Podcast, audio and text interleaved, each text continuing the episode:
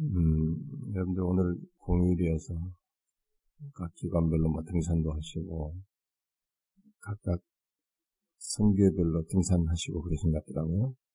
또 보니까 등산 조금 했다고 또 다 자대 보니까 청년들 어, 참 조금 했다고 피곤하다고 잔 건지 아니면 그 저녁에 또 안 졸게 하려고 잔 건지는 모르지만은 제가 어, 하루 하룻밤 사이에 한 꿈을 몇십 개를 꾸는 것 같은 그게 꿈을 꾸면서 삽니다. 그런데 잊을 수 없는 꿈이 있습니다. 저는 제 꿈은 다 개꿈인 걸 압니다. 왜냐면 이게 뭐 신체적인 현상 속에서 생겨난 것이니까 무슨 뭐 개인적인 성격도 없고 뭐 아무것도 없습니다. 다 100% 저는 개꿈인 걸 압니다. 그런데 이게 자꾸 이 꿈속에 아주 안타까운 한 장면이 꿈속에 남아 있어가지고 그걸 음, 잠깐 말해드릴게요. 제가 이 꿈을 꾸는데 주님이 오셨어요. 그러니까 이게 주님의 뭐 형상을 본 건 아니고 주님의 임재가 이게 분명하다라고 제가 판단한 겁니다. 아, 이게 정말 너무 기다렸던 순간 같기도 하고 너무 뜻밖이고 그래서 뭐 주님의 임재가 선명한 그런 상황이에요. 그런 장면이 있게 됐어요. 그래서 제가 막 사람들을 막 모은 겁니다. 이게 주님께서 우리에게 이제 이 기회를 놓치지 말자고 막 사람들 그런데 아무도 관심 안 해요. 그래서 제가 막 어 어, 어, 이게 뭐지 막 마치 사라지는 것 같은 거예요. 점점 더 사라지는 것 같으니까 그게 너무 안타까워가지고 와 이게 안 되는데 막 했는데 사람들이 관심 없어. 그래서 꿈을 깨고 나서 야 진짜로 주님 오셔도 그럴까? 그럴 수도 있겠다. 그럴 수도 있겠다는 생각이 자꾸 들더라고요. 그러니까 우리들이 평상시 사모함이 없으니까 뭐 그냥 기계적으로 하거나 뭐 일상적으로 하거나 이렇게 습관적으로 하거나 이렇게 하다 보니까 그리고 자기의 그냥 익숙함 속에서 하다 보니까 그게 있어도 그 가치를 모른다거나 무슨 중시 여기지 않고 대충 자기 수준에서의 만족 안에서 예, 지나가는 그런 일이 우리에게 있지 않겠나. 만약에 예, 어느 때 주께서 오신다면, 오늘을 베푸신다면, 그게 만약 오늘 같은 이 어느 때인가 그때가 주님 오시고 또 나에게서는 그때가 마지막이라면 어떻게 할까? 막 이런 생각이 드는 거죠. 언제든지 마지막일 수도 있다. 그리고 그때가 주님께서 은혜를 주신 때일 수도 있다. 라는 이런 일상적으로 깨있는 모습이 있어야 될 것 같아요. 응? 일상적으로 이렇게 경성하고 이렇게 사모해서 그런 게 좀 있어야 되지 않겠나. 뭐 저는 개인적으로 아, 그게 자꾸 생각이 나서 그런 생각을 해봤습니다. 우리, 우리들이 어떤지 모르겠어요. 우리들의 모습이. 여러분들 각자의 마음이 어떤지는 잘 모르겠습니다만. 아까 그 찬송가 249장도 아이자고 같이 가쓴 그 찬송가, 찬송가 그 가사가 참 은혜롭지 않습니까? 아, 참, 항상 그 찬송 부를 때마다 사모하게 되고 그러는데, 자, 이제, 아, 오늘로서 우리 민숙이, 아, 민숙이가 의외로 길었어요. 어, 굉장히 길었습니다. 오늘로서 민수기를 마무리하고 다음 주부터 신명기로 들어가도록 하겠습니다. 아, 이 지금 지난주에 살펴보았던 이 33장은 이제 모압의 이제 광야를 다 지나서 모압 평지에 이 그, 와가지고 아, 가난 들어가기 전에 아, 그들의 과거로부터 어떻게 왔는지 하나님께서 인도하셨던 그 장소들을 다 언급하면서 그걸 흔적들을 되새겼고 그 가운데서 현재적인 명령을 주면서 그들이 아, 가서 어떻게 할 것을 말하는 그런 내용들이 있었죠. 근데 오늘부터 여기 오늘 살피려고 하는 34장부터 36장은 이제 아, 가난을 이제 정복하고 난 뒤에 들어가서 가난 땅에 들어가서 정복한 이후에 그들에게 지켜야 할 어떤 그 땅을 분배하면 분배하여서 그들이 분배하는 거고 그것에 따라서 지켜야 할 어떤 법들을 어, 기록하고 있습니다.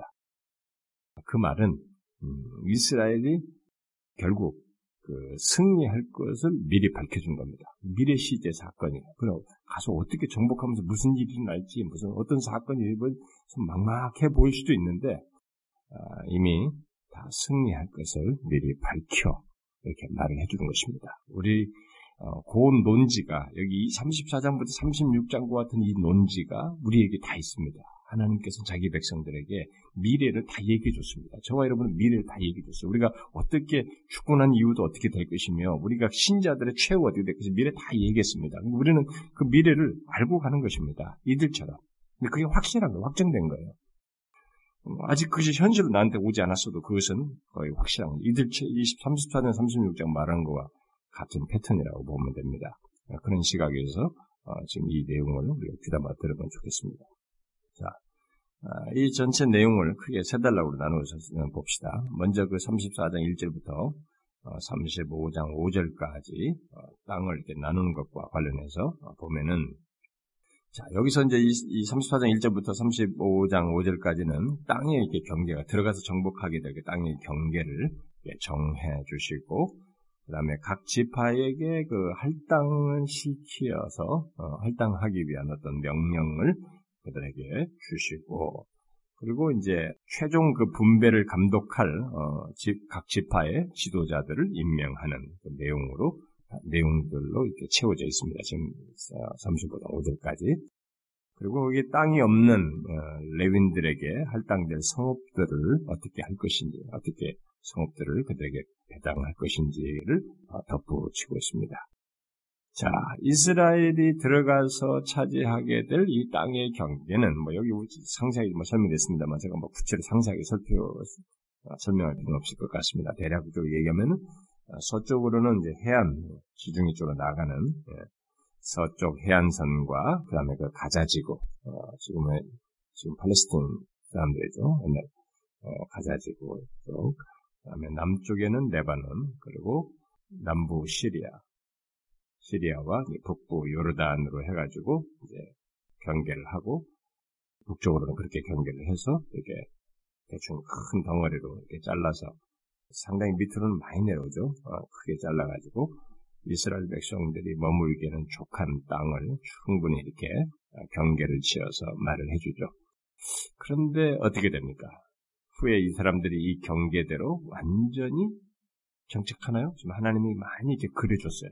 이렇게 그거라 저렇게 해서 제가 했는데 하나님께서 경계를 지어준 바대로 이들이 거기에 다 그 땅을 완전하게 정, 정복해서 정착하나요? 어떻게 됩니까? 제가 질문이 아까 끝에 올라간 거 보면은 아니라는 말이죠.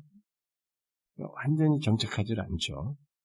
그 중에 많은 이제 그, 거기 안에 이제 부족들이 그 어딘가 차지하고 또 남아 있어가지고 그 부족들이 나중에 이제 다윗과 솔로몬 시대에 이제 거기에 굴복하여서 그쪽으로 편입돼서 들어오고 그래서 다윗 땅지 솔로몬 땅 정도가 상당히 이제 그때 최고로 넓어지게 되죠. 아, 그럼에도 불구하고 어떤 부분은 전혀 정복되지 않는 것으로 남기도 합니다. 그런 일이 생긴 것은 아, 그들의 적들을 하나님께서 승리를 약속하고 보낸 건데도 그렇게 약속한 것인데도 허락한 것인데도 그들의 적들을 물리치는데 철저하지를 않았어요. 이 사람들이. 그리고 어느 정도 정복을 하다 보니까 막 계속 또 정복 정복 정복 하는데 하다 보니까 이미 뭐 충분한 거예요. 어? 그러니까 적당한 선에서 다 만족도가 만족이 된 거. 뭐 그렇게까지 굳이 하도 괜히 또 일벌레서 하고 싶지 않고 이 정도에서 적당히 다 했다고 본 것입니다. 이 정도면 되겠다. 하나님이 경계를 지어준 이 선을 생각한 것이 아니라 자기들이 정복해 나가면서 땅을 밟으면서 차지하면서 생긴 만족도의 기준으로 스톱해버린 거야. 잘 알아야 됩니다. 만족도를 내 기준으로 했다는 거예요. 이 사람들의 기준으로. 하나님이 주신 영역이 있어요. 이렇게 손을 그어서.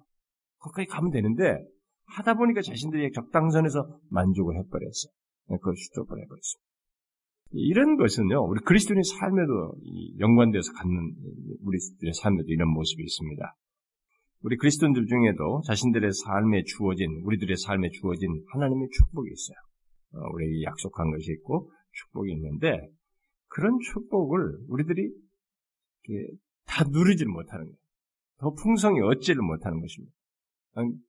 그냥 내 만족 수준 안에서 어, 적당히 멈추는 그러면 이렇게 말하면 아, 목사님 무슨 욕심부리라는 겁니까?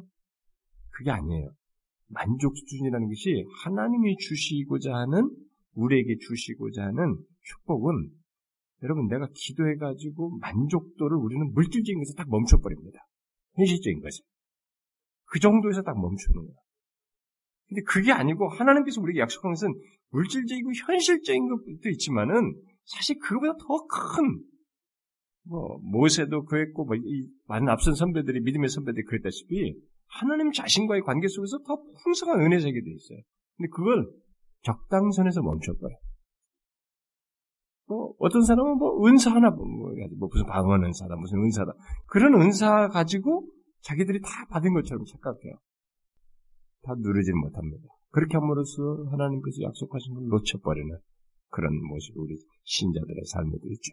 근데 여러분들이 성경을 잘 보시면은 하나님은 어, 우리를 축복하시는데 인색하지가 않습니다. 성경에 보면은 그런 내용이 굉장히 많아요. 절, 결코 인색하지 않다는 것을 성경에서 많이 보게 됩니다. 성경에서는 이 풍성함을 뜻하는 그런 용어와 표현들이 굉장히 많습니다. 우리가 고린도전서도 보면은 만물이 다 너희 것이라. 하나님이 만물의 주, 만물의 주인이셔서 그런 가운데서 말씀하는 만물이 다 너희 것이다. 또 에베소서 3장 같은 거 보면은 우리의 어, 생각하는 것에서 더 넘치게 하실, 넘치도록 하실 분으로 하나님을 묘사를 하고 있습니다. 그러니까 성경에서는 어, 생각보다 우리가 생각하는 것보다 훨씬 풍성함을 약속해요. 그런데 우리 수준의 방식으로, 우리 수준의 방식으로, 그리고 내가 생각하는 물질적이고 물리적인 그런 수준 차에, 수준 하에서 적당히 만족함으로써 더 이상 갈망과 추구를 안 해요. 보세요. 어떤 사람이, 성도들 중에 얼마나 몇 사람이 하나님 자신을 더 알고 싶어서 영적인 갈망을 가리지 않고 그런 거룩한 영적인 갈망을 하나님 앞에 갈망하는 사람이 얼마나 됩니까? 예수 믿으면서. 고작 현실이에요. 그러니까 우리는 이게 전부처럼 보여요. 하나님 편에서는 이것은 아주 오래 작은 분량이고 더 큰 분량이 하나님 자신과 관해서 있는데 그렇게 약속하는 것도 있는데도 그런 것에는 별로 관심이 없죠. 이들과 똑같은 거예요. 내 만족 수준에서 수도하는 거지. 못 누리는 거예요. 그게 슬프고도 어리석은 것입니다. 우리는 이런 것을 여기서 배워야 됩니다. 여기 이스라엘 백성들이 이제 들어가게 될 가나안 땅은 이 가나안 땅으로 들어가기 전에 이 루벤과 갓과 문하세 반지파가 반지파가 길라스에서 그들의 기업을 어, 차지했기 때문에 어, 그 나머지 아홉 반지파가 어, 이제 그들이 들어가서 거기서 그들에게 배당을 다 분배해야 했죠. 그런데 그 분배하는 것과 관련해서 뒤에 보니까 13절부터 15절에서는 어떤 방식으로 그래서 분배하는 것과 관련해서 두 가지 방식을 얘기해 주고 있습니다. 첫 번째 방식은 뭐예요? 음? 제, 비 뽑아서 음? 음. 첫 번째 13절 15절에 보니까 제비를 뽑아서 땅을 받게 될 것을 얘기합니다. 그런데 재밌는 것은 그 분배 방법이 그것만이 아니고 또 나와요. 뭐예요? 네? 16절부터 그 뒤에 29절까지 나오지 않습니까? 이게 뭡니까? 분배 방식인데, 분배 방법인데요. 자, 거기 뭐 처음에 있잖아요. 17절에 나오잖아요. 너희에게 땅을 기업으로 나눌 자들의 이름으로 쭉 거론합니다. 자, 제비뽑기와 지도자들에게 위임해서 경계를 결정하도록 하는 두 가지 방법을 얘기합니다. 하나는 제비뽑기. 이것은 하나님의 계시예요. 하나님께서 결론을 툭툭툭 결론을 나게 하시는 것입니다. 근데 이 또 다른 하나는 뭐예요? 책임 있는 사람들의 지도력에 의해서 그들의 리더십 아래서 하도록 하고 있습니다. 자, 하나님은 새로운 땅에서의 하나님께 대한 섬김을 결정하는 데 있어서 이 두 가지 방법을 결합시켜서 하도록 하고 있습니다. 그러니까 수동적으로 제비가 뽑힌 것에 의해서 수동적으로 이게 어, 있는 것에 그것에 의존하지 않고 그것에만 의존하지 않고 책임 있는 사람들의 지도력을 함께 발휘해서 이것을 하도록 말을 하고 있습니다. 자, 요게 하나님께서 그의 공동체 안에서 일하시는 방식이기도 해요. 이두 가지 방식. 어떤 사람들은 극단적으로 뭐 하나님이 뭐 무슨 막 계시하셔야 돼. 뭘탁 말씀하셔야만 한다. 그것에만 의존하는 사람들이 그렇지 않아요. 그런 수동성만 얘기하지 않습니다. 성경에 보면 이런 두 가지 방식을 항상 같이 하고 있어요. 오늘날도 하나님은 우리에게 어, 자신을 교회 안에서 공동체 안에서 이렇게 역사하실 때 일하실 때 분명한 것은 제가 옛날 얘기, 항상 얘기했듯이 교회 머리 대신 그리스도께서 교회를 다스렸을 때는 뭘로 한다고 그랬어요? 교회를 교회 머리 대신 그리스도께서 교회를 다스리실 때 무엇을 통해서 무엇이라고? 제가 매번 얘기하는데요. 이게 교회론에서 중요한 것은 우리가 설명할 때, 응? 말씀과 네, 성령이죠. 내가 성내라고 하니까 바꾼 거야? 아니면 원래부터 성령이었습니다. 네, 말씀과 성령이 그리스도께서 교회를 말씀과 성령으로 다스리십니다. 그러니까 말씀과 성령은 그야말로 여기서 말하면 제비뽑기에 해당한다는 하나님의 계시죠. 하나님 편에서 하나님의 계시인 것이죠. 그런데 그것만 있는 것이 아니고 그것과 함께 교회에 책임 있는 리더들을 통해서 일하시는 거예요. 직분자들을 쓰고 리더를 통해서 응? 그들을 사용하시고 말씀과 성령이 어떤 사람을 통해서 이렇게 역사가 돼야 되잖아요. 누구 움직여야 돼. 같은 것입니다. 지금 이것도. 이게 하나님께서 그의 공동체 안에서 일하시는 방식이에요. 우리는 한쪽만 이렇게 치우치면 안 됩니다. 또 너무 이렇게 사람들의 조직에 의해서 막 쫙쫙쫙 움직이고 말씀과 성령을 경시하는 항상 하나님 그리스도께서 말씀과 성령을 따라서 우리에게 굴복시켜 우리 그것의 뜻을 쫓아서 행하도록 하는 이것에 이것은 또 않아요. 막 너무나 막 조직이 착착착착 하잖아요. 그리고 막 큰 교회 같은 데는 진짜 조직이 엄청나잖아요. 조직을 움직이잖아요. 딱 어, 구인 조직 이렇게 가지고 한 헤드에 구인 말이요 빈틈이 없다. 그렇게 큰데도 빈틈이 없다. 얼마나 철저히 관리를 하는지 그게 살려진다. 큰 교회일수록 그런 거죠. 큰 교회는 아무래도 조직의 힘을 많이 의존하는 단어가 좀 이상하네. 음, 조직에 의존하죠. 그렇게 아무래도. 말씀과 성령 이쪽보다는 그게 더 강력하게 됩니다. 우리 교회는, 어, 조직 이런 부분은 좀 어떤 면에서 좀 상대적으로 다른 교회 좀 덜하고, 제가 워낙 이게 말씀과 성령에 의해서 감동하는 힘을 따라서 자발적으로 이렇게 봉사하고 섬기고 나서는 것, 뭐 이렇게 제가 항상 강조를 하고 그러는데, 워낙 이 조직적인 그 체계 속에서 일하던 습관 있는 사람들은 우리 교회 와서 되게 힘들어하는 것 같아요. 제가 보니까. 항상 능동적으로 자기 자발적으로 했는데 누구 안 시키지 뭐 이렇게 때가 더드가 뭐 이게 뭐 그런 것이 없으니까 자기도 되게 힘들어요. 뭐 어설픈 것 같고 여기는 뭐 아무것도 없는 것 같고 저는 거꾸로 생각합니다. 음, 교회는 가장 강력한 힘이 말씀과 성령이어야 된다. 성령과 말씀이라 믿습니다. 이게 가장 강력해야 돼요. 이것은 우리가 다 다양한 처지가 있고 성질도 다르고 다 기질도 다 다르지만 우리들을 움직이고 녹이면서 깨트리면서 우리를 움직이는 그래서 나로 하여금 진실하게 어? 그 그리스도의 지시하심을 따라서 통제하심을 따라서 말씀과 성령에서 내가 진실하게 움직이는 것, 내가 자원하고 말 은밀하게 움직이는 이것이 있어야 하는 것이지 그런 가운데서 내가 사용되어지는 거죠. 어? 이런 것이어야지 이게 뭐 자꾸 이렇게 조직적인 것에 의해서만 움직이는 습관이 있으면 나중에 지쳐요.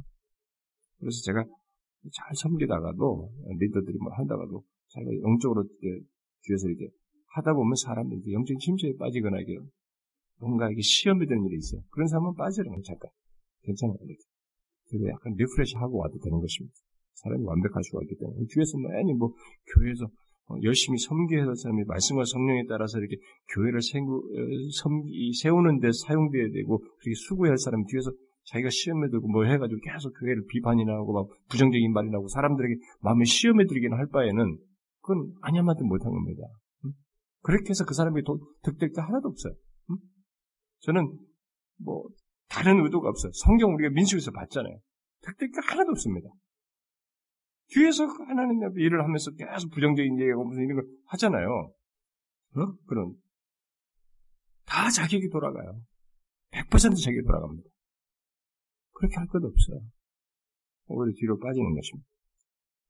그래서 이렇게 말씀과 성령을 따라서 그다음에 세워지는 게 직분과 리더들 그것에 따라서 움직이는 그 그래서 교회가 움직여지더라고. 이게 하나님께서 하시는 방식이에요. 음. 그러니까 여러분들이 저는 우리 교회에서 뭐 세월이 지나도 그렇게 모르겠어 우리가 어느 정도 나중에 그런 더, 더 그런 것이 필요로 할 때가 올지 올는지는 모르겠지만 그리 해도 여러분들은 말씀과 성령에 따라서 그분께 순종하는 마음으로 자발적으로 능동적으로 이렇게 은밀하게 교회를 섬기시고 영혼들을 섬기고 그러시면 좋겠어요. 자, 그 다음에 그 3, 이, 에, 에, 에, 35장 5절에서부터 아, 35장, 그, 이제, 좀, 35장 1절부터 좀 5절을 좀 설명해야 되겠군요. 아직 그게 좀더 설명 덜 됐습니다. 그 35장 1절부터 5절에는 이제 레윈들에 대해서, 레윈들은 땅이 없잖아요. 어, 앞에서도 땅을 기업을 주지 않았단 말이에요. 어, 그들은 다른 지파, 그들에게 있어서는 다른 지파들의 영토 전역, 어, 영토 그 전 지파의 전 영역과 48개의 그 도성을 전 영역에서 받아가지고 각각 흩어져 살도록 말을 하고 있습니다. 35장 7절에 이제 바로 그런 내용이 언급되어 있는데 그들은 각 성에 이 성의 이 벽으로부터 천규빗 그러니까 약 450m 성 벽으로부터 둘러싸서 450m 내에 목초지를 이들에게 우선권을 주는 거죠. 멀리 떨어진. 근데 원래 멀리일수록 고생스럽죠. 가까운 데서 빨리 재배해서 빨리 하면 좋은데 빨리 또 거기는 착취도 많이 나오고 빨리 성으로도 돌아와야 되고 그러는데 여기 먼저 좋은 자리를 레윈들에게 아, 주도록 했습니다. 목초지를 제공받았고 아, 레윈들은 예, 뒤에 가서 신명기에 가서 어, 모세가 다시 얘기합니다만은 주의 율법을 이스라엘에게 가르치도록 그들을 부르셨기 때문에 아, 이렇게 아, 이, 이런 배당을 별도로 기업 안 갖고 흩어져서 갖도록 아, 하시고 있습니다. 예, 근데 그들을 이렇게 다 각 전체에 전국으로 이렇게 분산되게 하신 것은 그들의 사역이 민족 전체에 퍼져서 어, 이루어야만 하기 때문에 그렇게 하신 것입니다. 아, 이런 사실은 어, 사역이 어, 사람들과 함께 각각 퍼져서 각, 각 지파의 가운데 그들이 섞여서 그들의 사람들과 함께 그들을 주의 율법으로 어, 가르쳐 이끄는 그들과의 관계 속에서 교통하는 가운데서 사역하는 것이야 함을 아, 시사한 것이죠. 뭐 우리가 이런 것을 신약으로 와 보면은 신약에서는 교회 안에서 이런 모든 사역을 말할 때도 이게 서로 상합하고 연락하고 이렇게 가르치고 어, 교통하는 뭐 이런 거잖아요. 인격적인 교감이 있는 그런 사역을 하는 것이죠. 이제 그런 것에 반해서 우리가 이제 세상이 이제 발전하다 보니까 오늘날 시대는 이게 인격적 교감이 없이도 성경을 가르치는 이런 매체가 발달해 버렸어요. TV나 인터넷이나. 나는 이게 성경과 반대된다고 믿습니다. 원래 하나님의 말씀이라는 것이 하나님의 말씀이 전달되어서 성령께서 하실 역할이 있어요. 성령께서 그 말씀만으로도 그 사람의 영혼을 감마 감동하시고 이렇게 할 수도 있지만 그것을 보편적인 것으로 정상적인 것으로 전형적인 것으로 말할 수 있는 건 아니라고 봐요. 오히려 예외적인 것이죠. 아주 예외적인 것이죠. 정상적으로는 하나님의 말씀은 이렇게 교감이 있는 거죠. 교통 속에서 있는 거죠. 하나님의 말씀. 응? 인격적인 교감 속에서 있는 것이어야 하는 거죠. 근데 이 TV 그러니까 뭐 사람이 그 없는 거예요. 미국이란 나라가 그 텔레반젤리스트를 만드는 거죠. TV 전도자들 을 만드는 거죠. 그들은 막 그렇게 TV 어, 목회를 하는 거예요. 진짜 그 어, 쇼파에 앉아서 파자마 바람을 설교 듣고 체크 써가지고 보내버리고. 그러니까 뭐 이런 그게 안 되는 거예요. 그게 다 개인적으로 내 중심적으로 그 설교를 들어서 아 하나님을 자기 중심적으로 해석해서 복 주실 것이다. 어? 그런 하나님을 믿고 긍정적으로 그걸 받아들이고 그러니까 계속 내 중심적으로 이 메시지를 수용해서 신앙생활하는 이런 일이 있는 거예요. 이 사람이 지금 어떤 관계 속에 있는지 이런 것이 어, 제대로가 안 되는 것이죠. 그래서 오늘날에 이런 그 요즘 시대 뭐 가끔 보면은 국민들 같은 경우는 이제 앞으로 다음 세대를 위해서는 어, 이런 이런 목회도 해야 된다. 젊은 세대를 위해서 뭐이 뭐야 스마트폰 목회를 해본다. 이걸로 뭐 연수 이렇게 주거니 받거니 해야 된다 이렇게 하는데 가뜩이나 애들 지하철 타봐요 다 이거만 보고 있어요. 어, 기다리고 기다려 보면 다 이거 하고 있다. 스마트폰 갈수록 사람들이 이게 인격적인 교감이 없어져요. 우리들이 서로 그런 세대로 발전하고 있어요. 서로 시간도 없고 말도 적지만은 더 기계적 기계 의존하고 있고 이런 일이 있습니다. 그런데 거기다 대고 이제 이런 식으로 어, 텔레반제리스트 같은 이런 식으로 목회를 정당화하는 이런 것은 모르겠어요. 사람을 많이 못 얻을지는 몰라도 일단은 정상적으로는 흘러가는 건 아니라고 봐요. 주님 오시기 전에 가까워 오는 가운데서 도대체 얼마나 그것으로 효과를 볼는지는 몰라도 그것은 제가 볼 때 여기서도 시사하는 바처럼 정상적인 것은 아니라고 봅니다. 자, 그 다음에 이제 35장 6절부터 34절에서 도피성 문제가 나오는데 도피성 자체 도피성 자체를 강조하기에 앞서서 여기서 그 죽인 것에 대한 아, 보복 보복의 피에 대해서 얘기를 하고 있습니다. 자 레위인들의 레위인의 도성 가운데 그 아까 48개의 도성을 줘야 되는데 그 중에서 6개를 도피성으로 어, 지목하도록 얘기를 하고 있습니다. 이 성들은 이제 부지 중에 살인한 자가 도망할 수 있는 어떤 성소로 제공되고 있는 것이죠. 이것은 이 도피성은 하나님의 공의의 통치 아래에서 생명이 보호받도록 하기 위해서 어, 하나님께서 정하신 것입니다. 자, 생명은 하나님께서 지으신 것입니다.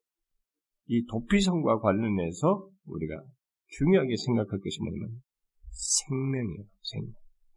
응? 그것 때문에 이것이 만드신 건데요, 지금. 생명을 생각해야 됩니다. 생명은 인간이 창출하는 게 아닙니다. 생명은 하나님께서 지으신 것입니다. 그래서 그 생명을 가지고 하나님과 교제하도록 하신 것입니다. 그래서 인간에게 인, 인, 하나님의 형상을 지닌 인간에게 그 형상을 가진 존재로서 있다는 것, 그 생명을 가지고 있다는 것은 그것이 그것의 궁극적 목적 자체가 하나님과 교제하도록 주어진 조건이에요. 응? 그 생명이라는 조건이 하나님의 형상을 가진 인간의 그 생명을 가지고 있는 조건은 하나님과 교제하도록 하기 위한 조건인 것입니다. 그런 면에서 하나님과 교제하고자 하는 생명은 귀하고 거룩한 것입니다. 따라서 거룩하게 이제 이들이 들어가서 어, 상, 받게 되는 상속되는 기업에서 하나님께서 주신 그 땅에 들어가서 그 생명을 잃게 했을 때, 음, 그 귀한 생명을 잃게 했을 때, 그 피는 반드시 복수되어야 된다라고 하는 것이 여기서 말하는. 여러분들은 이제 하나님 무슨 복수를 얘기하시냐? 여러분 계속 생명의 중요성을 생각해야 됩니다. 복수라는 것 자체에 먼저 빠져들어가면 안 돼요. 생명의 중요성을 먼저 생각해야 됩니다. 그래서 만약 어떤 사람이 살인했을 경우에 그 피를 보복하는 자, 어, 보복하는 하는 자는 반드시 그 살인자를 어, 친히 죽여야 한다고 말하고 있습니다.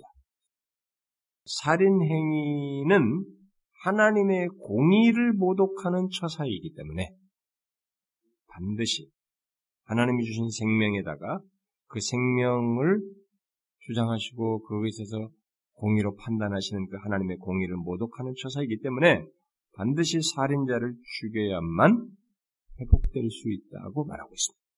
이런 걸 보면 오늘날의 이제 이 살인 문제가 오늘날의 이 살인에 대해서 살인을 너무 쉽게 오늘날 하는 이것은 정말로 하나님의 공의를 모독하는 정말 그런 처사이고 그런 것에 대해서 우리들이 없죠. 사람들이 자기가 죽여도 이렇게 괜찮은 거죠.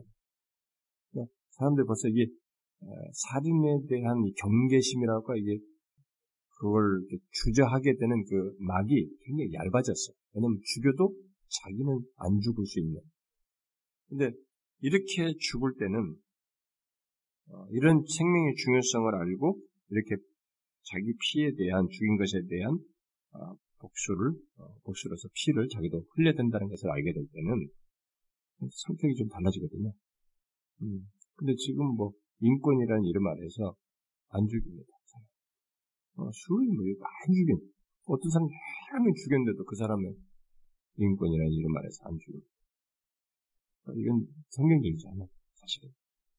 오늘날은 우리 가치관이 지금 이렇게 바꿔놔 버려서 바뀐 가치관을 여러분들 가지고 있다니까 아 이건 지금 뭐 잔인하다 하나님은 무섭다 이렇게 하는데 여러분과 제가 이미 왜곡된 가치관, 이 시대의 가치관을 바뀌어서 지금 보아서 그래요.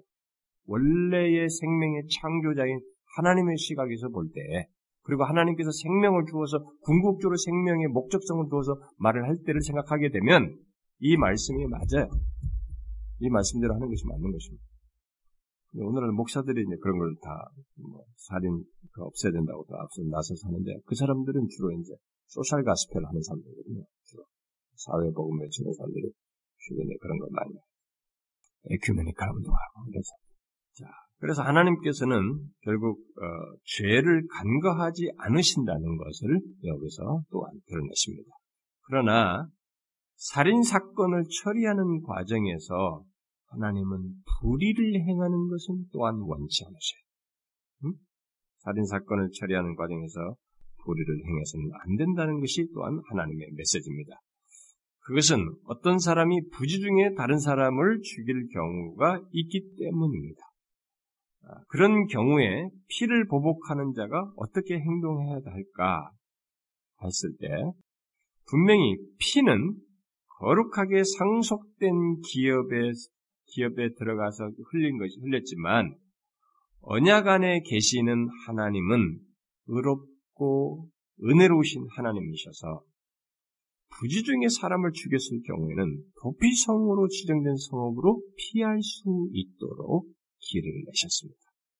자, 예, 이런 부분에서 이제 하나님은 분명히 공의로우신데도 그 이스라엘 백성들과의 언약 관계 속에 계신 이 하나님이 동시에 의로우면서 의로, 어, 은혜로우시다고 하는 것을 보여주고 있습니다.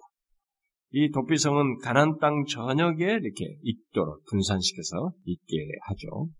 그랬는데 이제 이런 식의 제도를 하나님께서 두어가지고 부지 중에 살인한 자가 회중 앞에 가가지고 회중 앞에 서서 판결을 받기까지 보호하시는 이런 일을 일단 먼저 하기 위해서 이런 제도를 두신 것이고 그래서 만약 그가 부지 중에 살인을 했다는 것이 증명만 된다면 피를 보복하는 자는 살인자가 도피성을 떠나지 않는 한 그를 죽이지 못. 아까 반드시 죽이라고 그랬어요. 반드시 죽이라고 그랬는데 이런 케이스는 이런 조건 아래서는 죽이지 않는 보복하지 못하는 보복할 수 없도록 이렇게 하셨습니다. 아, 살인자에 의해서 죽임당한 자의 그 흘린 피는 땅이 여기서 지금 그 흘린 피는 땅을 울부짖게 한다고 기록하고 있어요. 우리가 아벨의 피가 순교자의 피가 이게 울부짖는다고 얘기하는데 여기서도 지금 그 얘기를 똑같이 하고 있습니다. 살인자에 의해서 죽임당한 자의 그 흘린 피가 땅을 울부짖게 하므로 살인자는 그 땅으로 자유롭게 돌아갈 수 없었습니다. 그래서 이러한 부지 중의 살인은 어, 떻게 생명을 죽일 수 있었는지의 경위를 분명하게 증명을 해야만 했습니다. 피는 살인자가 보복되기를 계속해서 원하지만 그가 만약에 도피성으로 피, 피할 수 있다. 피하여서 자기가 부지 중에 한 것이 증명된다면 그는 죽임당하지 않는 이런 은혜 또한 하나님께서 허락하셨습니다. 굉장히 이것은 이제 하나님 편에서 인간들이 생각하지 못한 것을 처음 들어가면서부터 하도록 이렇게 배를 한 것입니다. 그래서 하나님의 은혜가 이 보호자의 방패가 되신다는 것을 보여주었어요. 증거해 주십니다. 그런데 여기서 재밌는 사실이 있어요. 대, 그렇게 피하여서 있는데 그 성을 나가지 못합니다. 거기다가 거기 그 있어야 그 안에 있어야 살아요. 그런데 대제사장이 죽은 후에야 살인자는 자기 기업의 땅으로 돌아갈 수 있다라고 하셨습니다. 이런 이게 재밌는 사실이에요. 이것은 대제사장이 살아있는 동안에는 언제나 백성들을 위해서 성소에서 죄를 속하였지만 그가 죽음을 통해서 살인자와 함께 무덤으로 들어가는 것을 뜻합니다. 무덤으로 들어가는 것을 말하는 것입니다. 곧 대제사장의 죽음은 살인자에게 있어서 새 시대의 시작을 알리는 것과 같은 것입니다. 물론 대제사장의 죽음은 그의 죄를 속량하지는 못하지만 그렇습니다. 자, 그래서 대제사장의 죽음으로 그의 죄를 속량하지 못하기 때문에 이런 의식을 통해서 이스라엘 백성들에게 뭔가를 하나 하나님께서 사실상 계시하고 있는 것입니다. 그게 뭐겠어요? 음? 이스라엘을 대, 아니 이, 이 이스라엘은 바로 메시아 그리스도를 대망하도록 하고 있는 것입니다. 이런 대세상의 죽음 아래서 새 시대가 오는 이거 대세상 그런데 그 대세상의 죽음과 함께 이가 여기서 자유하게 되는데 그렇다고 해서 무슨 죄를 속해서 사, 자유하게 하는 것도 아닌데 이런 제도를 만듦으로써 결국 이런 의식을 통해서 이스라엘로 하여금 그리스도를 온전하게 될그 그리스도를 대망하도록 하고 있는 것입니다. 왜냐하면 그리스도의말로 진실로 자기 백성들의 모든 죄와 함께 무덤에 장사되기 때문에 그렇습니다. 대제사장은 여기서 대제사장은 그걸 못하지만 그것을 하나의 이제 모형적으로만 보여주지만 장차 올 메시아 예수 그리스도는 자기 백성들의 모든 죄를 죄와 함께 무덤에서 장사 지냅니다. 그래서 죄를 살아나심으로써 그 모든 죄를 처리하시죠. 속량하시죠. 응?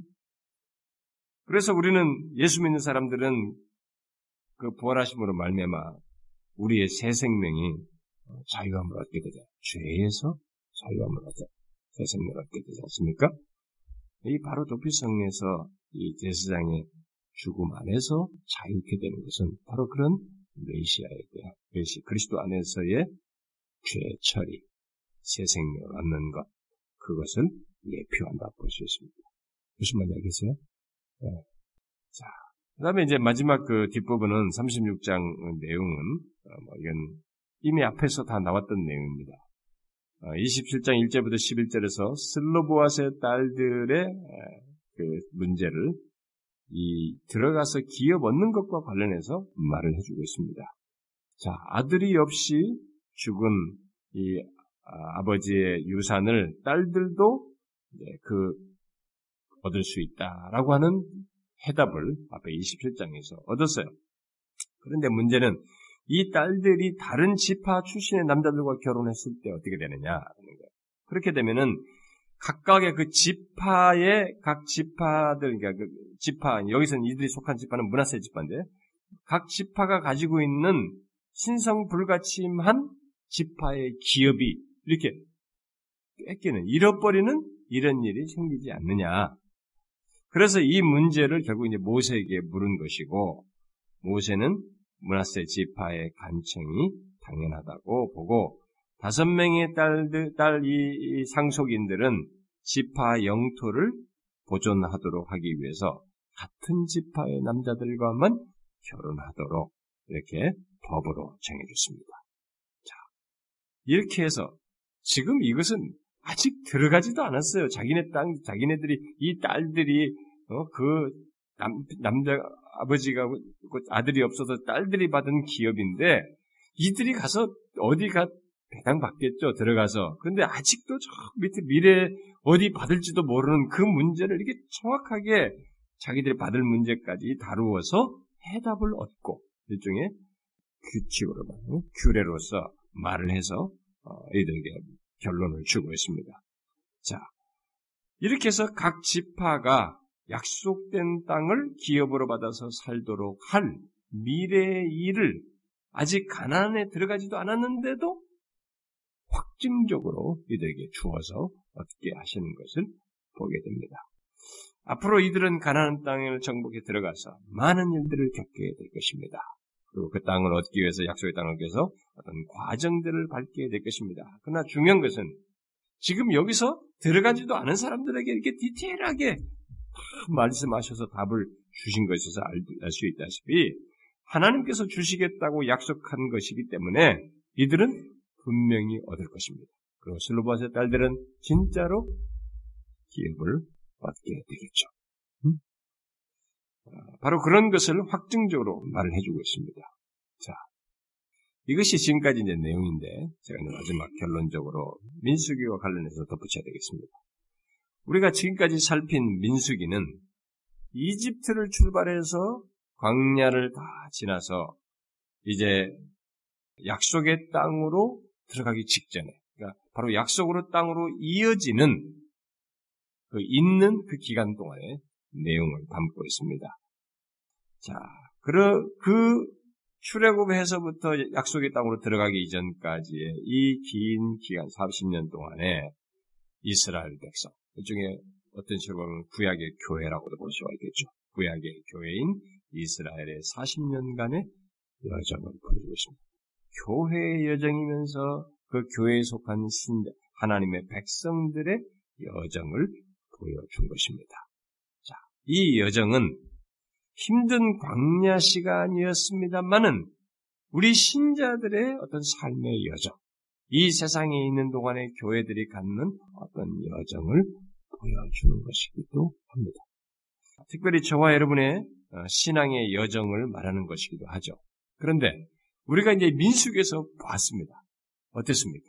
분명히 40년이라는 시간 동안에 이 그 오는 동안에 수많은 사건들이 있었습니다. 이 여정 가운데 그들은 어떤 데서는 확 뭐가 잘 돼가지고 성공해서 함께 즐거워하다 또 어, 원망도 하면서 실패하다가 하나님이 막 그들을 축복하시는 것을 즐거워하고 너무 즐거워하는 장면이 있다가 또 하나님 앞에 저주도 받고 어? 또그 그 중간에 보면 어떤 것을 승리하다가도 또 말을 듣지 않고 나가다가 패배도 맛보는 이런 경험들이 여기에 뒤섞여 있습니다. 이게 뭡니까? 이게 신앙의 여정이에요. 기독교 신앙의 여정 어떤 사람들이 완전주의적으로 생각하는 사람들이 있습니다. 기독교 신앙이 지금까지 완전주의적인 그런 신앙론을 주장한 사람들이 그런 그룹들이 지금까지 많이 있었습니다. 우리는 한 번 구원받고 나면은 그 다음에들은 이렇게 이런 굴곡이 없다는 거예요. 계속 상승해야 된다. 계속 승리와 어? 더 숭고한 삶과 뭐 이런 것만 있어야 된다고 주장하는 사람들이 있습니다. 이렇게 말하면 어떤 사람들은 그렇게 말. 아니 여기는 실패한 사람들이 얘기지 않느냐. 이것은 이걸로 샘플로 가질 수가 없다. 민수기 이 사람들은 가난 땅에. 그러나 여러분 잘 보세요. 여기에는 여기 지금 모압 땅에 들어와 있는 이 사람은 앞에 죽은 앞 세대가 있지만 뒷 세대도 똑같이 있는 거예요. 20세 이하의 젊은 세대들도 그들은 40년을 지나온 사람도 여기 있는 겁니다. 어? 그런 식으로 자꾸 비약적으로 말이죠. 어? 너무 이렇게 그 소수에 해당하는 것으로만 주장하면서 이렇게 상승적으로만 말하는 그런 사람들인데 그렇지 않아요. 이것은 이 땅에 사는 동안에 우리가 사는 이 세상 현실 속에서 갖는 우리의 신앙의 여정입니다. 때로는 우리가 성공하기도 하지만 때로는 우리의 마음이 무너지는 그런 경험도 할 수 있습니다. 축복을 받기도 하지만 우리가 그것 때문에 교만했다가 낭패를 보는 경험도 합니다. 여러분 중에 우리 예수 믿는 사람 중에 하나님께서 주신 축복을 가지고 막 그걸 겸손히 끝까지 겸손히 지켜나가는 사람들이 얼마나 돼요. 여러분 인간은요 이 높아진 마음이 그거 모든 것이 만사가 잘 되고 하면 인간 예 없이 마음 높아져요. 그것 때문에 우리는 패배를 맛봅니다. 나락을 경험하게 되죠. 바로 이런 것을 보여줍니다. 힘든 광야 시간이었는데 그런 힘든 광야 속에서 그런데 결론이 지금 우리가 여기에 마지막에 이 36장에 와서 이런 내용을 말씀하시는 하나님을 우리가 생각하지 않을 수가 없습니다. 자, 광야 40년 정말로 힘든 시간들이었습니다. 근데 결론이 뭡니까? 이 광야 40년은 자기들이 힘든 이런 걸 경험하면서 왔지만 이 40년을 총 결론적으로 말을 하면 자기들에 의한 40년이 아니었어요. 어떤 40년이십니까? 이건 하나님에 의한 40년이었습니다. 그게 신자의 삶이에요. 이게 우리의 아주 특별한 것입니다. 신자는 힘든 경험을 하지만 우리의 삶이 아닙니다. 우리가 분명히 발을 딛고 이런 사건 문제 저런 문제 겪으면서 살아가지만 우리의 삶의 결론은 하나님에 의한 삶이라고 하는 결론을 갖게 되는 것입니다. 이게 신자의 삶에 대한 결론이고 민수기를 통해서 우리에게 결론적으로 말해주는 것입니다. 민수기는 이스라엘의 실패에도 불구하고 하나님의 승리로의 여정을 말해주는 것이에요. 우리의 실패에도 많은 문제도 불구하고 우리가 연약함과 죄가 있고 이런 많은 문제에도 불구하고 신자의 삶은 하나님의 승리로의 여정이다. 라고 하는 것을 결국 결론적으로 말해줄 것입니다. 민수기가 그걸 말해주는 거예요. 그렇잖아요? 여러분, 민수기만큼 이렇게 정말 실망스러운 사건이 많은 데가 어딨어요? 어? 40년 동안에. 정말 지지고 볶고 하는데, 이, 아, 이럴 수 있나 할 때. 그런데, 끝나도 벌써 끝나버렸잖아요. 역사는 스토리가 다 끝나도 벌써 끝나버렸어야 돼요. 그런데 보세요. 여기 왔습니다. 가난을 앞에 두고 있어요. 이들의 실패에도 불구하고 하나님의 승리를 보여주는 것이고 승, 하나님의 승리를 나가는 여정이라고 하는 것을 말해 주는 것입니다. 이스라엘은 실패하였지만 그들을 이끄시는 하나님으로 말미암아 승리하게 된다고 하는 것을 말해 준 것이죠. 그와 동시에 바울이 이 광야 경험을 가지고 우리에게 지적 말씀한 것이 있습니다. 광야 경험을 말하면서 교훈한 것이 있죠. 응? 지금 제가 말하는 이런 사실도 이 결론을 가지고 우리가 민수기에 대한 결론으로서 교훈으로서 말할 수 있고 동시에 이런 사실 이, 이 광야의 경험에 있는 이 민수기의 이 경험을 가지고 실제로 사도 바울이 교훈한 바가 있습니다. 뭐예요? 음?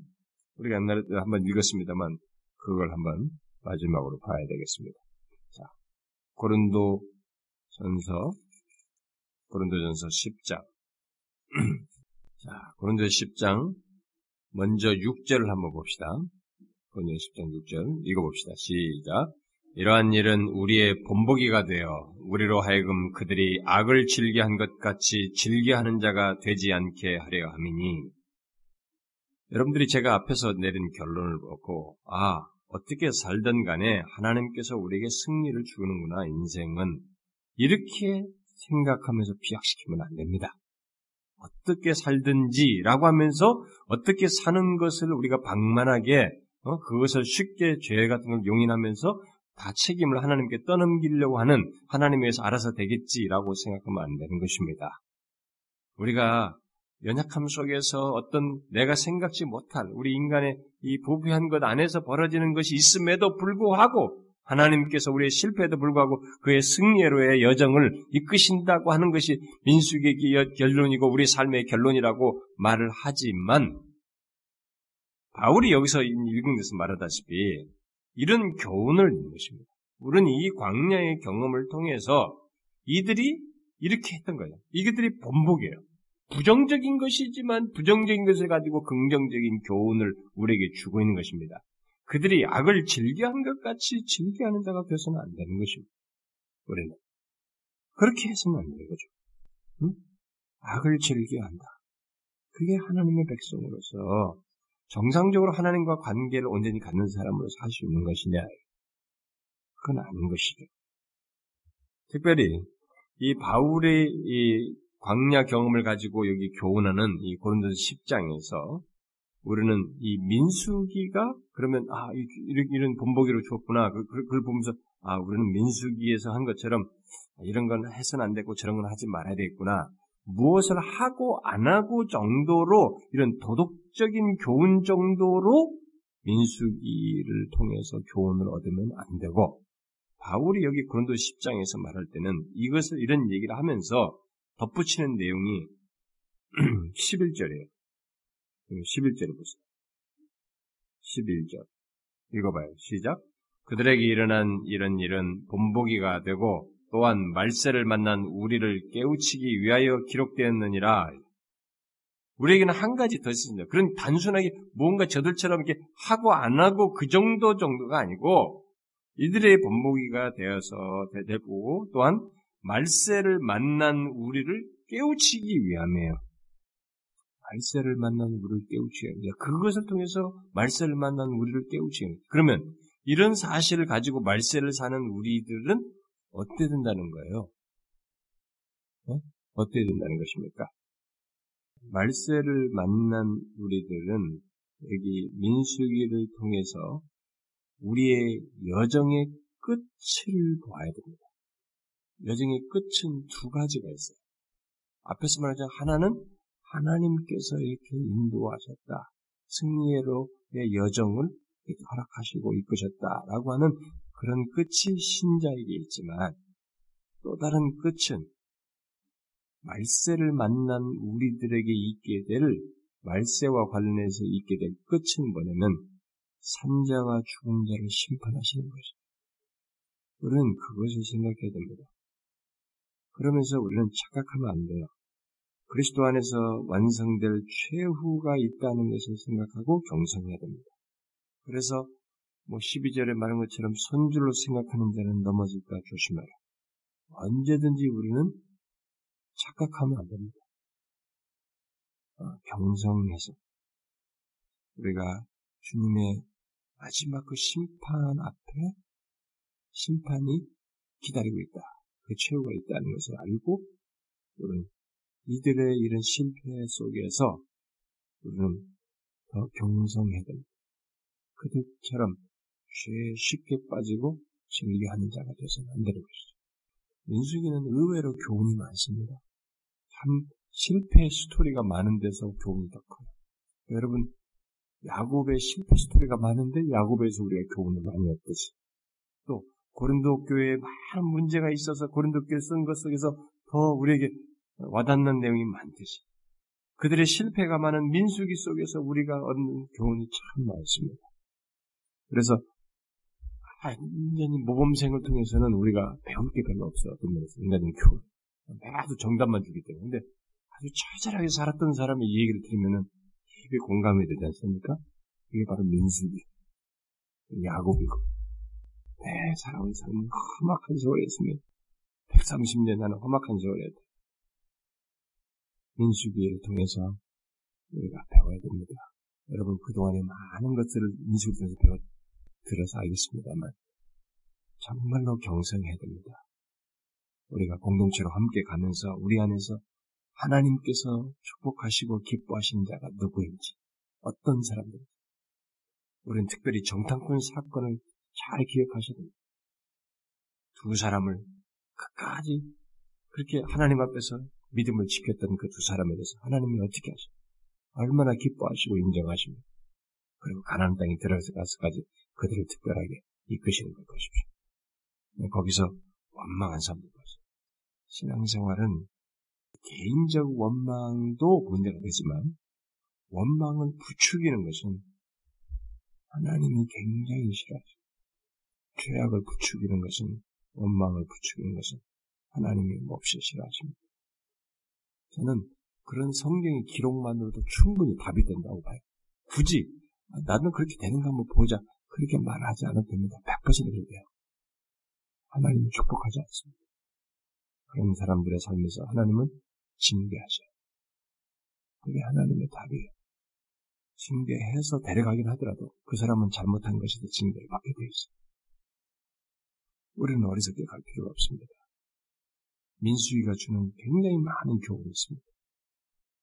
이것들을 우리가 잘 기억하고 아, 우리 여정에 이제는 바울이 여기서 말한 것처럼 죄를 즐겨하면서까지 주님과 동의할 필요는. 주님 따를 필요 없다. 오히려 하나님의 말씀을 기꺼이 쫓아서 주님의 원하심을 기꺼이 쫓아서 어떻게 하면 더 주님 끝까지 신뢰하고 갈 수 있을까 말이지. 저들은 우리의 밥이다 말이지. 하나님만 계시면 된다 말이지. 어? 여호수와 갈렙처럼 하나님이 함께 계시면 된다. 그런 믿음으로 인생의 여정을 가야 된다는 것입니다. 우리가 가난한 하나님 앞에 최종적으로 이르게 될 때까지 우리가 바랄 게뭐 있어요? 눈에 뭐가 보입니까? 아무것도 안 보입니다. 단지 하나님 말씀밖에 없어요. 가라. 들어가게 하겠다. 그거 보고 가는 것입니다. 눈에 보이는 것에 넘어가면 안 되는 것입니다. 눈에 보이는 것보다 더 정확한 것이 하나님의 말씀이에요. 여기 오늘 마지막에 읽었던 것처럼 34장부터 36장까지의 모든 내용은 미래지만 하나님이 분명히 말씀하니 이루어질 것으로 얘기하지 않습니까? 여러분과 저에게 미래 모든 것이 그대로 다 이루어집니다. 성경에 여러분과 저의 미래와 관련해서 한 얘기가 얼마나 많습니까? 우리의 구원, 완성, 구원의 완성, 죽음 이후에 우리에 대한 모든 것, 그 최후의 우리가 하나님 앞에서 어떻게 될 것, 우리가 새하늘과 새 땅에서 누리게 될 삶들, 그리고 주님 앞에 가기 전까지 우리에 대해서 응? 너를 놓지 않겠다고 하시는 하나님의 약속들 너무 많지 않습니까? 다 그대로 됩니다. 그걸 그대로 믿으셔야 됩니다. 아시겠죠, 여러분? 나이와 상관없습니다. 언제 부르시든지 우리는 그 믿음으로 우리의 미래는 하나님 안에서 확실하다고 하는 확신을 가지고 살아야 됩니다. 저와 여러분이 다 그러길 바래요. 기도합시다. 하나님 아버지 네, 감사합니다. 오늘도 우리 사랑하는 지체들과 함께 만왕의 왕 되신 하나님, 우주 만물의 주권자 되신 하나님을 아버지라고 부르며 같이 기도하며 은혜를 구하게 해주셔서 감사합니다. 하나님, 우리가 기도한 바를 주께서 들으셨사오니 주님 나라로부터 이북과 또 조국 교회 현실, 또 우리 몸된 교회 하나님 정말로 주님의 도우심과 은혜가 필요하오니 불쌍히 여겨주시고 우리의 기도를 들어 주님의 뜻을 쫓아 응답하여 주시고 하나님께서 이 모든 것 속에서 주권적으로 역사하시며 은혜 베푸시는 것을 우리로 하여금 보게 하여 주옵소서. 주님 몸된 교회가 어떻게 하면 하나님 앞에 바르게 서고 더 온전한 모습으로 서며 주님을 기쁘시게 할까를 고민하며 우리 성도들이 한 마음으로 하나님 앞에 간절히 은혜를 사모하며 나아가는 그런 공동체가 되게 해 주시옵소서. 주님, 우리가 모든 것 속에서 정말 주님을 더 깊이 알기를 소원하고 주께서 우리 가운데 임하셔서 은혜 주시는 가운데 이 시대를 향하여서 진리를 전하고 끝까지 하나님의 이 세대가 어떻든 간에 주께서 원하시고 말씀하시라고 하시는 것을 전하며 또 그런 말씀을 우리들이 먼저 소유하여서 삶 속에서 구현하고 증거하는 그런 공동체로 세워지기를 원합니다. 단순히 머리만 옳은 것들을 가진 것이 아니라 그것을 부족함에도 불구하고 성령의 도우심을 따라 우리의 삶 속에서 갖고 하나님 씨름하며 그런 귀한 열매들 을 이 세대 속에서 맺는 교회가 되게 해 주시옵소서. 주님, 우리 주변에는 하나님의 복음으로 갈아야 있는 영혼들이 너무 많습니다. 정작 하나님의 교회를 다니지만 정말 복음의 능력과 은혜를 하지 못하는 자들이 많습니다. 또 아예 모르는 그 믿지 않는 자들도 주변에 있습니다. 저들을 우리에게 붙이셔서 하나님의 복음을 통해서 저들에게 산 생명을 얻게 해주시고 우리 주 예수 그리스도 안에 있는 그 구원의 참된 복음을 그 복음을 갖고 하나님의 참된 생명을 소유하여 살게 되는 그런 역사가 있게 해주시고 누구든지 우리 교회 오는 자마다 그런 생명의 역사, 외심의 역사가 끊임없이 일어나는 것을 보게 하여 주옵소서. 우리 교회 하나님이여 영혼의 그런 구원의 확고한 것들을 알기 위해서 외심을 사모하며 구하는 영혼들이 있습니다. 하나님 또 어린아이들에게서도 그런 것을 필요로 하여서 우리가 구하고 있사온즉 그 영혼들을 불쌍히 여겨주시고 주님께서 만나주시며 하나님이여 예수 그리스도만이 구원주인 것을 개별적으로 확고하게 믿는 역사가 있게 하여 주옵소서. 주님 이 시간에 여기 온 사랑하는 지체들 저들의 하나님이여 간구를 들으시옵소서. 저들의 하나님이여 개인적인 삶을 돌아보아 주시옵소서. 하나님의 저들의 삶의 터전을 돌아보아 주시옵소서. 하는 일을 주장해 주시고 하나님의 인생의 방향과 진로를 바르게 이끌어 주시오며 하나님의 자녀들을 위해서 기도하고 하나님의 저들의 모든 장례를 위해서 기도하며 또 결혼을 위해서 기도하는 것을 들으시고 자비와 긍휼을 베풀어 주시옵소서 오늘도 하나님의 저들이 하나님 앞에 나와서 멈추지 아니하고 개별적으로 기도할 때 저들을 기도를 들으시고 응답하여 주시옵소서 예수 그리스도의 이름으로 기도하옵나이다. 아멘.